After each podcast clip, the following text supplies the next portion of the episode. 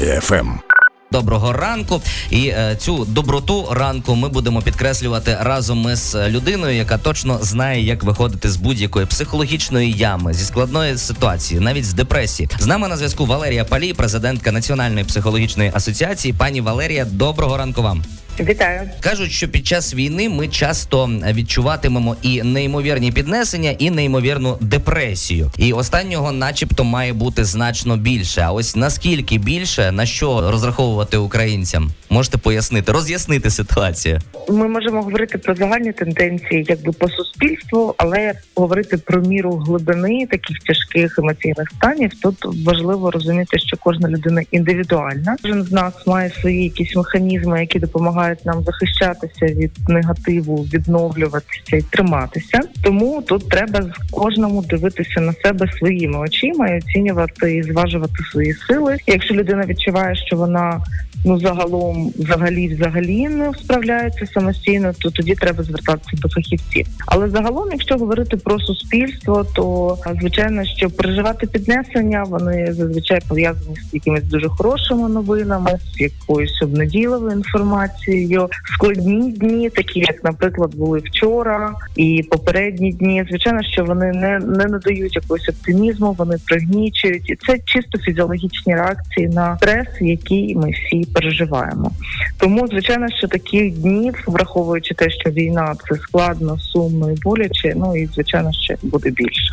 А за даними опитування, сімдесят один відсоток українців зараз відчуває постійний стрес. Чи нормально це в наших реаліях? Така цифра. Стрес в таких умовах – це нормально, жити в таких умовах і війна взагалі – це ненормально. Але, да, звичайно, стрес – це реакція організму, метою якого є, в принципі, адаптація, пристосування до таких складних умов. Тому ми, якби, вироблюємо якісь певні механізми. Питання, що не завжди ця адаптація відбувається, тоді люди потрапляють у депресивні стани, тривожні стани, їм стає погано, і тоді треба звертатися до фахівців. Але загалом більшість з нас, вона все одно так чи інакше адаптується і вчиться жити навіть за таких складних умов. Це треба і важливо розуміти, що не всі люди будуть страждати на депресії або знаходитися в край тяжкому емоційному стані. Пані Валерія, причин у стресу у наших людей насправді дуже багато, але я б ще одну виокремив, таку новітню. Це зміна звичного уявлення про Новий рік. Ось дивіться, раніше ми мали умовні канікули з першого січня, так, це життя, а зараз тих канікул немає. Погоджуєтеся зі мною? І якщо так, то як позбутися суму з цього приводу? Порадьте щось. Я думаю, що тут більше люди розраховують не стільки на канікули, скільки на відпочинок, тому що багато людей все ж таки залучені до активної діяльності, і вони втомлюються, тому що постійно, ну, ми, ми все одно потребуємо якогось більш часу з близькими. Не всі зараз цю можливість мають.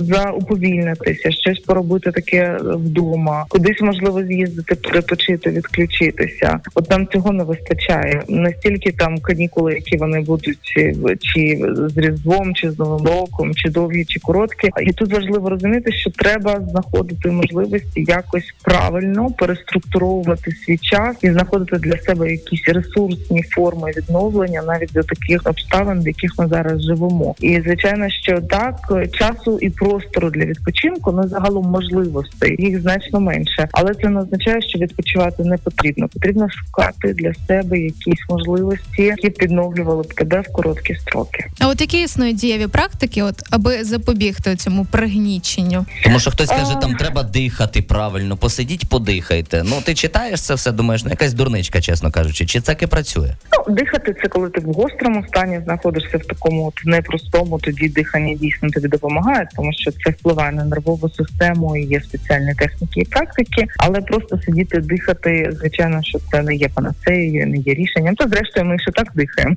постійно. Насправді, що, що важливо, ну, по-перше, важливо все ж таки знаходити для себе якийсь простір для відпочинку, не перепрацьовувати. Ну, звичайно, що ми всі маємо різні робочі графіки, різні обов'язки, різні умови, але все одно треба слідкувати за тим, що коли ти можеш часно зупинитися і сказати, так, я ці задачі виконую завтра, а сьогодні я полежу, почитаю книжку, подивлюся якийсь фільм, поспілкуюся з близькими людьми, просто, можливо, пройдуся кудись, там подивлюся по сторонах, по вулиці і так далі. Ці речі важливо робити і за собою слідкувати. Другий момент про те, що все ж таки людина дуже добре відновлюється в соціумі і в соціальних зв'язках. Звичайно, що зараз дуже багато наших близьких несуть службу, ми не можемо з ними проводити час, або хтось знаходиться вимушено за кордоном, або десь в інших областях, але все одно потрібно розуміти, що поряд з вами хтось є. Це можуть бути друзі, колеги, це можуть бути якісь інші родичі. От з ними треба проводити час, розмовляти, влаштовувати, можливо, якісь такі